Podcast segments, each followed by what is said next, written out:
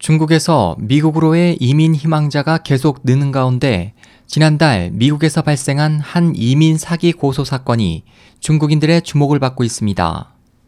현지 언론은 지난달 15일 미국 연방수사국 FBI와 연방검찰관은 일리노이주에 사는 중국계 남성 린 루를 이민 사기 혐의로 고소할 것이라고 밝혔습니다.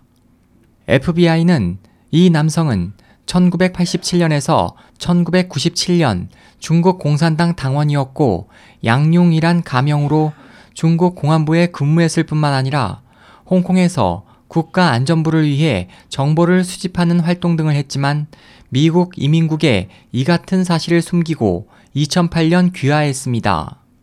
이에 대해 중국계 변호사 리 진지는 린 씨의 이민 사기 혐의가 인정된다면 형사 사건으로 분류돼 린 씨의 시민권은 취소되고 혐의에 대한 형기를 마친 뒤 강제 출국당할 것이라고 말했습니다. 보도는 한 미국 이민 포럼 관계자를 인용해 최근 네티즌 두 명의 이민 신청이 거절당했다면서 그들이 중국 공산당에 가입한 적이 있었기 때문이라고 전했습니다. 공산당은 폭력으로 자산 계급과 국가를 뒤엎는다는 선전 이론을 갖고 있기 때문에 미국은 공산당원의 이민 신청을 엄격히 금지하고 있습니다. 리 변호사는 공산당원 외에도 군대나 정법 개통에 근무했거나 산하 제한 기관의 의사, 간호사, 직원, 정치 관점, 종교 신앙이 다르다는 이유로 남을 박해한 사람 등도 엄격히 심사된다고 덧붙였습니다. 그러므로 미국으로의 이민을 희망하는 공산당원은 미국이 정한 다음에 몇 가지 조건에 해당돼야 합니다.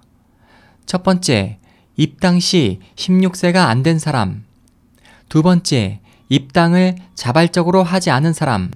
세 번째, 입당은 기본적 생활의 필요 때문이었고 당을 신봉하지 않는 사람.